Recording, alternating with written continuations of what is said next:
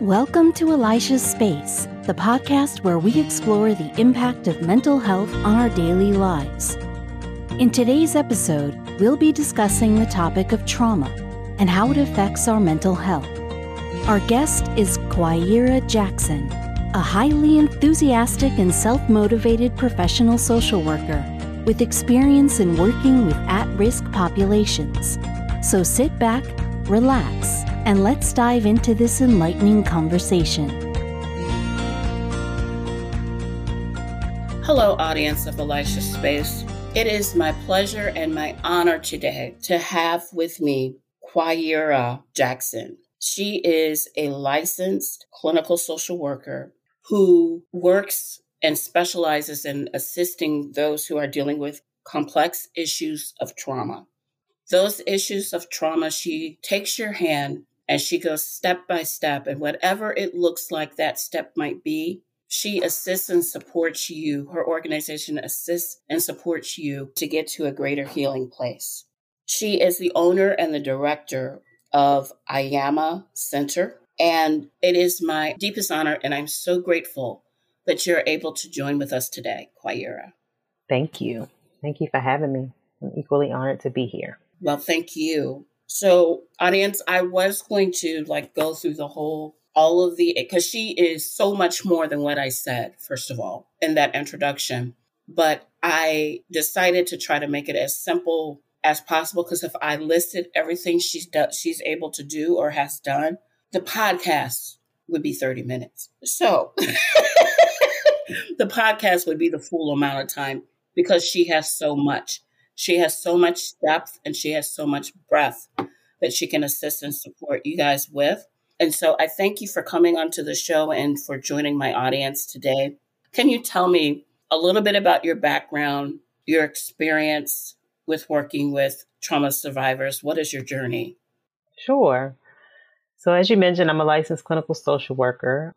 My professional journey to this field was inspired by my own childhood trauma which compelled me as a young aspiring lawyer to be a voice and advocate for children who didn't have a voice. Mm-hmm. Though I had intended to pursue law at an early age, I learned very quickly upon my entry into undergrad that you could not take up law at an undergraduate level. Um, you, you um, would have to acquire your degree in like political science or history or something of minimal interest to me. And so I went to all the different department heads at that time, seeking to better understand each discipline and the career opportunities in each of those fields. And I landed in the office of a devout social worker who was the department chair for the social work department at that time. And she enlightened me about how broad the field of social work was and the true heart and mission of the profession of social work. I had a very skewed view of social workers just by way of my exposure to them through the media growing up. I thought they were right.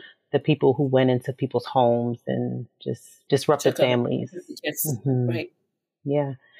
But she enlightened me about how broad the field was and how the mission of social workers are truly to be change agents and catalysts, advocates for people, vulnerable people in all facets of life with different populations and in different settings public, nonprofit, government, and how social workers are employed in almost every entity of our, our society. And I knew then that if I never went on to pursue another degree beyond undergrad, that I could see myself fulfilling my life uh, mission in the field of social work.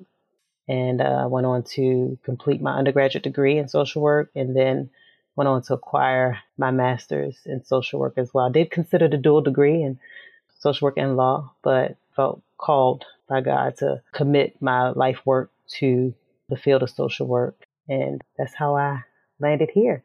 Yeah, that's amazing. It's amazing. I love hearing other practitioners' stories about how they land here because most of the stories is part of their healing journey. It's not by accident, and it truly is a calling, isn't it? Absolutely. Absolutely. Absolutely. You can't do this work unless you're called. Can't do it effectively anyway. You got people's right. lives that are at stake. So, absolutely. So, for the audience, what would you define trauma to be? So, trauma is any experience in which one has where they feel threatened or unsafe. Um, and that varies really by each individual. I mentioned the earlier stages of my journey to this field, um, but I started off working in a nonprofit setting with people who uh, presented with co occurring disorders, both mental health and substance use disorders. And I developed my niche for trauma working with that population because what I realized was that many of them who were presenting with varied substance use disorders and mental health conditions all had a consistent theme, and that was that they had some undiagnosed, untreated traumatic experience at some point early on in life for which was not identified and not appropriately treated. And so trauma is, in fact, defined very distinctly differently by each individual. It's almost in the eyes of the beholder. It can be anything that causes a threat to one's sense of safety. And what I may experience as traumatic for me may differ from what you, Elisha, may experience that may be traumatic for you. I often mention to people that trauma can be paralleled, and I'm sure you said something similar too, to being in a car accident. And that jolt is the trauma. You know, like when you're in the car and you have a jolt in the in the car. So if it's something that makes you jolt, that's your trauma. And it's uh, and you're correct because what might make me jolt may not make you jolt, but it's still trauma. Absolutely. Yeah. What are some common types of trauma you've seen? Most often, relational trauma. Broken in relationship must be healed in relationship. Throughout the course of um, my clinical work, I have discovered that, you know, more often than not, the most consistent themes upon those in which I treat is that there was some form of breach in trust in a relationship that threatened their sense of safety, security, or understanding of the world around them. So, going back to the question about how to define trauma, I think of trauma as an emotional experience or response to an event that they considered traumatic. Um. And by by recalling that event, it may not necessarily be accurate or congruent with what actually happened, but by way of their experience, how they experienced that event, it became a trauma. And so trauma can simply be the feeling of being paralyzed at the time an event that they felt helpless to change right. their experience and may have even felt that their life was developing in front of them without any control whatsoever. What I'm hearing you say is that something could be defined as a trauma even if the memory of it or the facts around that memory of it was not correct. Is that yeah. what you're saying? Mm-hmm. Yep. Can you give an example of that so the audience can get a better understanding? Sure. I told y'all she was good, right? But go ahead. So let's take a child, for example, who may have been snatched from a caregiver, perhaps by another caregiver. Take into consideration children who are in families who are in, you know, navigating custody battles, right? because of the intense conflict between the two parents or caregivers. Let's say, for example, a child is snatched from the care of one parent by the other parent. So for that child, right, that could have been very traumatic, although still in the care of two parents or caregivers.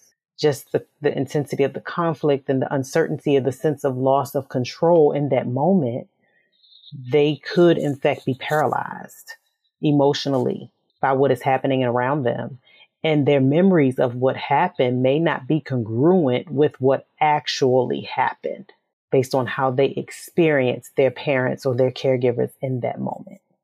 Is that helpful? Yes, it helps a lot. And I think it will help them too. What are some of the common types of trauma you've seen?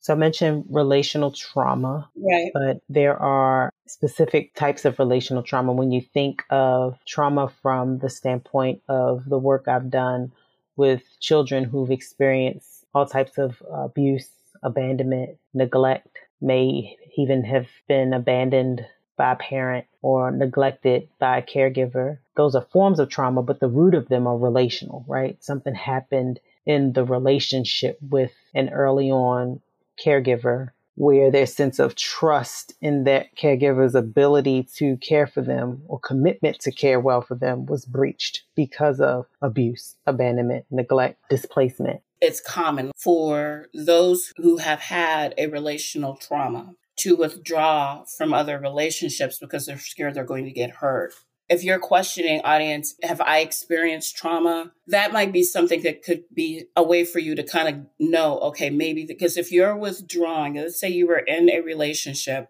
or there are a type of relationship and you find yourself withdrawing from that type of relationship with others, that could be as a result of a trauma. Because just like if you have like that jolt, like I was referring to, you want to try to avoid, for instance, let me try to think of another way to say it. It's hard for me to define trauma. It's not like a one, two, three thing, right? Right. So I can help. You want to let me jump in here? Yeah, jump in. Yes, please. So when we think about trauma, um, I usually ask my clients to answer two questions, and if they can answer yes, then I tell them they have the autonomy to define if they have been a victim to some form of trauma. Mm-hmm. So those two questions are Have I experienced a situation where I felt that I was in immense danger mm-hmm. and that as a result of that feeling of danger, that my life would be significantly changed as a result of that experience? If you can answer yes to those two questions, it's safe to say that you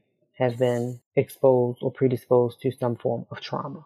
Because again, trauma is any form of threat to one's sense of safety, security, or understanding of the world around them. And that can even be maybe people don't necessarily think of it this way, but even grieving. If you have someone that passed away, like a parent, that's a trauma, or a child, Absolutely. that's a trauma. Because mm-hmm. maybe not the safety side, but your world is completely altered as a result. A spouse, that's a trauma. Sense of you security, know? right. Mm-hmm. So think a little bit bigger audience when it comes to that span because we're not just talking about physical safety, mm-hmm. right? We're Emotional safety. Mm-hmm. What makes you feel secure? What makes you comfortable? I often equate it to, you know, if someone jolts up, if you have your favorite blanket and you like to wrap in it to watch Netflix or something like that, and then somebody yanks it what what has gone on around you that caused that blanket to be yanked? Where that sense of security. Mm-hmm. so what are some common forms of treatment? What are some treatment things you've done that have helped people? So i um utilize two very trauma informed treatment modalities in my work with individuals and families. Mm-hmm. the work that i do with families is called trust based relational intervention which stands for TBRI, the acronym for that modality. It was developed by Drs. Karyn Purvis and David Cross out of Texas Christian University. And it was developed specifically for children who have complex developmental trauma, um, usually because of some form of trauma they experienced early on in childhood that may have been recurrent, repetitive, and resulted in a breach in their ability to connect and experience a sense of felt safety in the care of a loving and trusting caregiver. And so this modality is built on three principles. One, connecting, two, empowering, and the third, correcting. And so usually what we learn is that children who have experienced complex developmental trauma, they present with behavioral differences um, than our neurotypical children. And they also may have impaired learning. They may struggle with their ability to problem solve. They may have short term memory. They have difficulty with recall and memory. They may lose small motor skills or have what we define as attention deficit disorder. They may have hyperarousal and hypervigilance because of trauma um, histories. They also may have difficulties with both expressive and receptive language and understanding. And these challenges they present with early on in childhood may be misinterpreted, if not processed through the lenses of their trauma. So children who have experienced significant trauma develop maladaptive behaviors to survive. What they mm-hmm. learned in the care of adults that were not trustworthy who did them harm was that they were not safe. And so they use survival skills like violence, control, manipulation, aggression, deception, triangulation to survive. Mm-hmm. And essentially, they have to learn new skills to develop healthier attachments and relationships in the world around them. But they can't without a safe and nurturing, healthy caregiver to help rewire the brain through the neural circuitry that's developed through, through, through healthy relationships that differ from those that were harmful. So the brain is palatable. It can change. Neural, new neural pathways are being created in our brains every day through our interactions, you know, with the people around us and in the world. And essentially, TBRI, trust-based relational intervention, focuses on the caregiver showing up in a way to recognize the trauma based behaviors and distinguishing the difference between their trauma behavior versus their defiant at will disobedience. And by recognizing the trauma behaviors, seeking to offer them alternatives through connection, through connection, through a healthy relationship with a loving, safe caregiver that can help develop more healthy, adaptive coping strategies to engage in connection and relationship with others and in the world around them. So that's TBRI. Okay. And you know something? It sounds like this because a lot of people are survivors, right? A lot of people are surviving. They're just getting from going from A to B. Really, that's surviving. You've gone from A to B, you've gone through it. I don't shade surviving at all because you got through it. Mm-hmm. But it sounds like this takes you from a place of surviving to thriving, from a place of putting the pieces together to overcoming. And the overcoming part, I'm not sure all of us are at that place yet. Hmm. It's a journey. And so through the trust based intervention model, we really work with families to help navigate their own individualized journey of healing through mm-hmm. connection and connection involves both mindfulness for the adults in the family system, them being mindful of their own history, their attachment style, any unresolved trauma in their lives, any things that might particularly trigger them that may impact their parenting and their relationship with their children, and learning strategies to regulate themselves in order for them to serve as a co-regulator for their children who right. may not have the capacity to regulate, um, depending upon their traumatic history.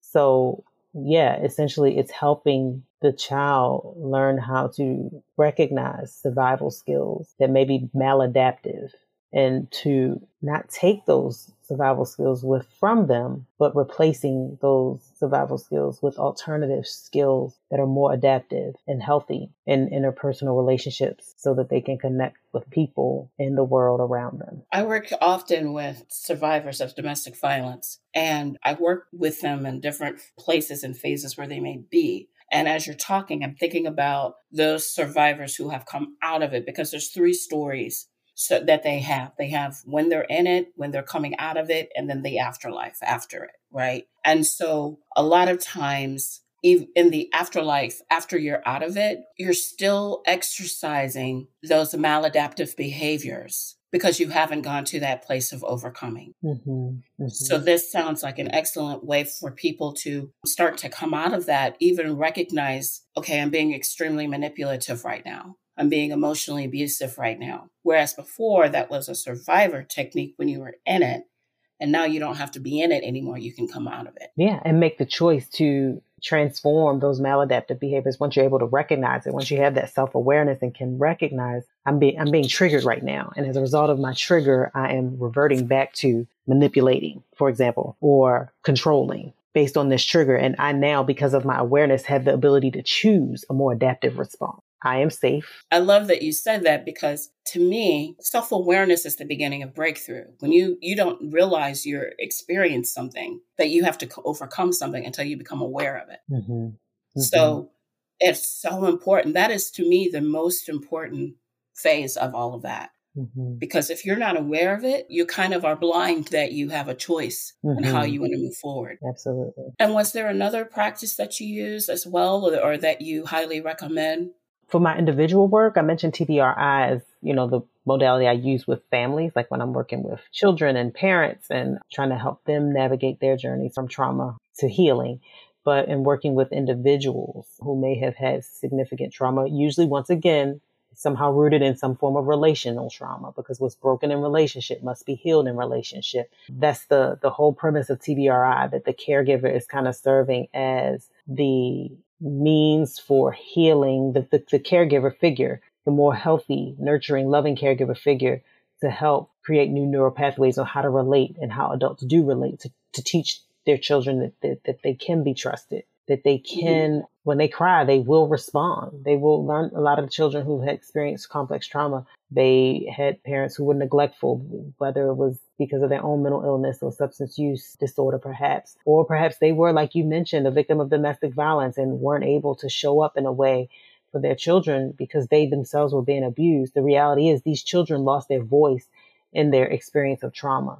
And so the three attachment goals with the TBR model is really for the caregiver to, to serve as a surrogate caregiver who is more healthy and adaptive and nurturing and loving to rewrite the circuitry of the brain and how they relate to adults and caregivers so they can learn how to give and receive care. First attachment goal. We should, we should learn that early on in life and infancy. When we cry, a caregiver yeah, should really come. Should. When we yeah. cry, they should come. When we when we scratch our knee because we fell off a bike, they should nurture our boo boo, right?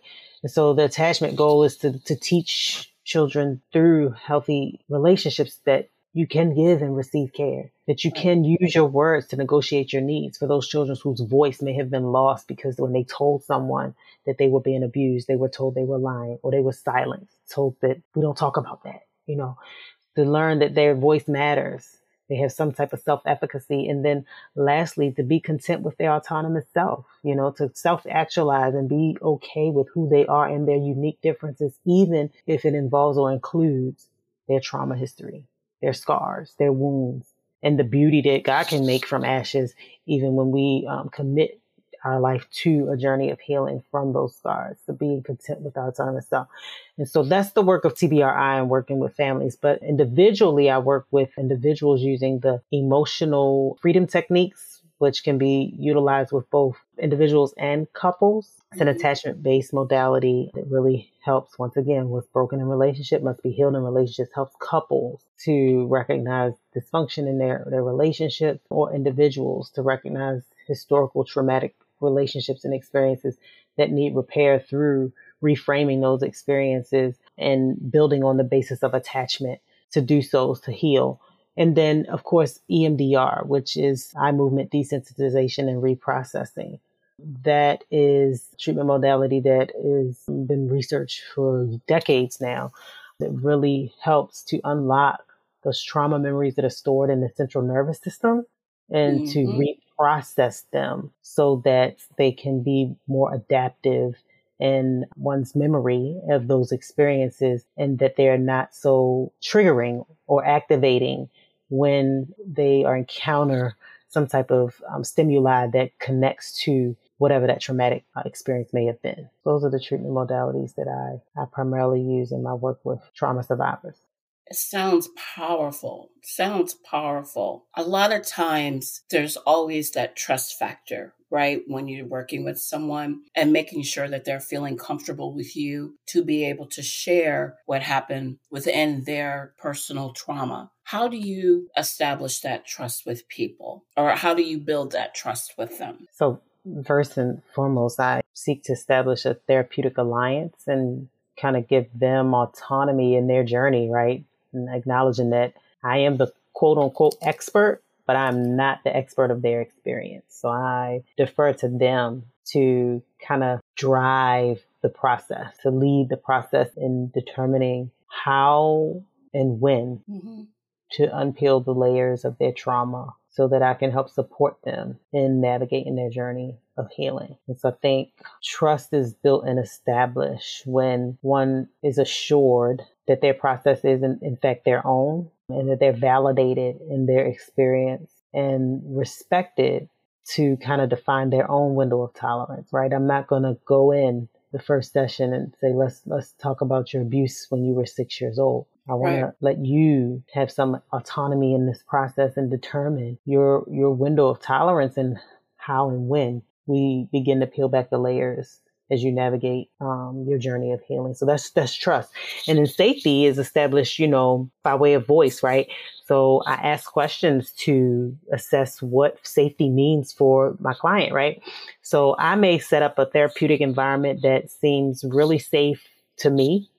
I may have white noise in the background and perhaps some essential oils burning, I have a very comfortable love seat for the client to sit in. But depending upon their trauma, any of those things that I may have established in my therapeutic setting may be triggering. Could be a trigger. Right.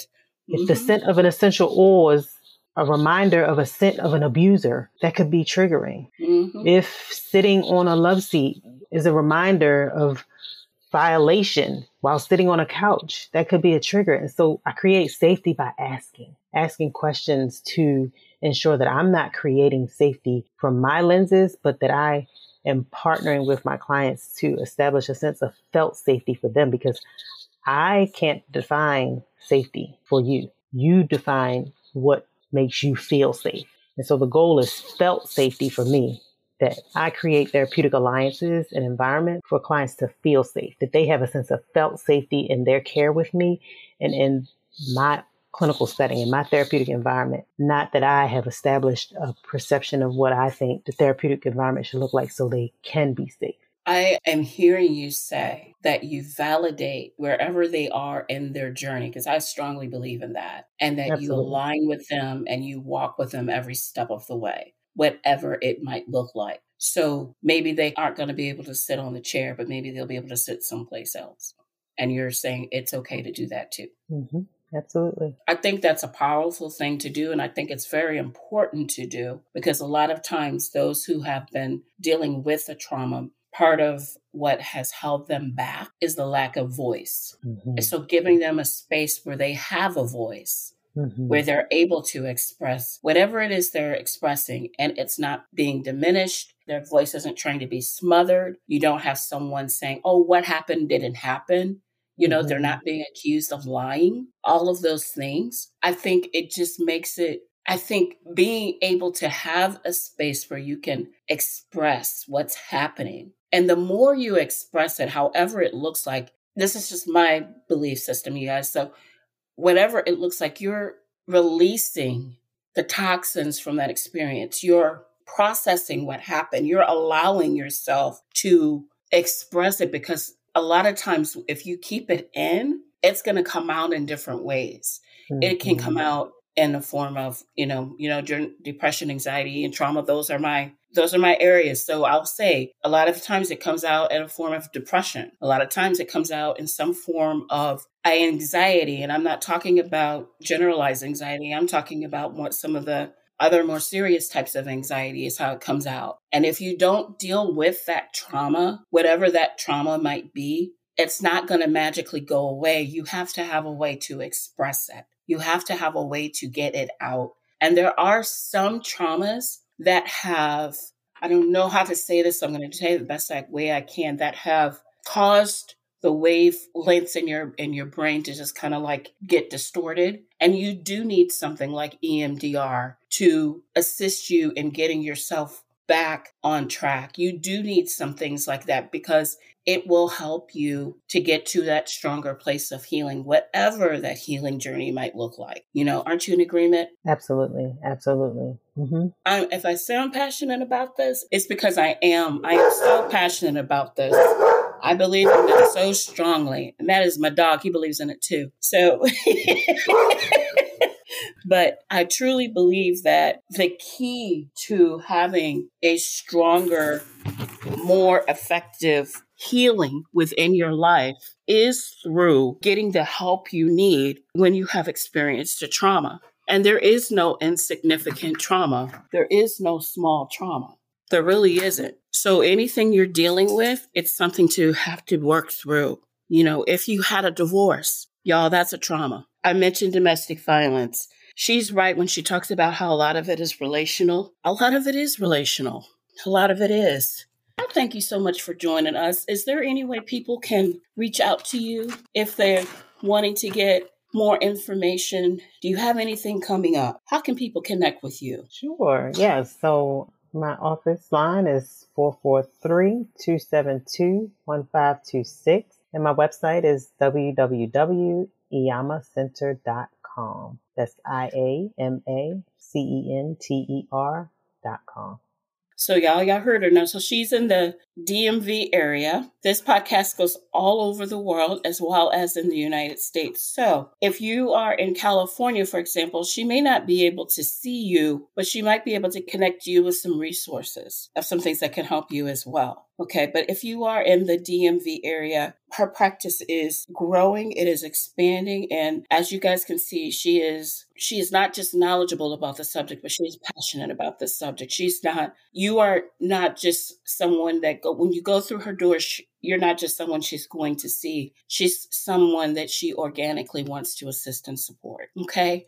So, audience, I hope this little snippet of information will help you move forward a little bit further in your healing journey. My hope is that as you go forward in your healing journey, that you experience greater freedom, that you will experience a greater sense of hope, and that perhaps, just maybe, you'll get a little bit greater joy. Thank you for joining us with Elisha Space, and as you guys go forward in your healing journey, be free.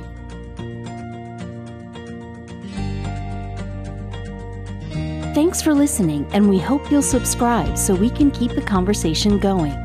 Now go move forward in your healing journey.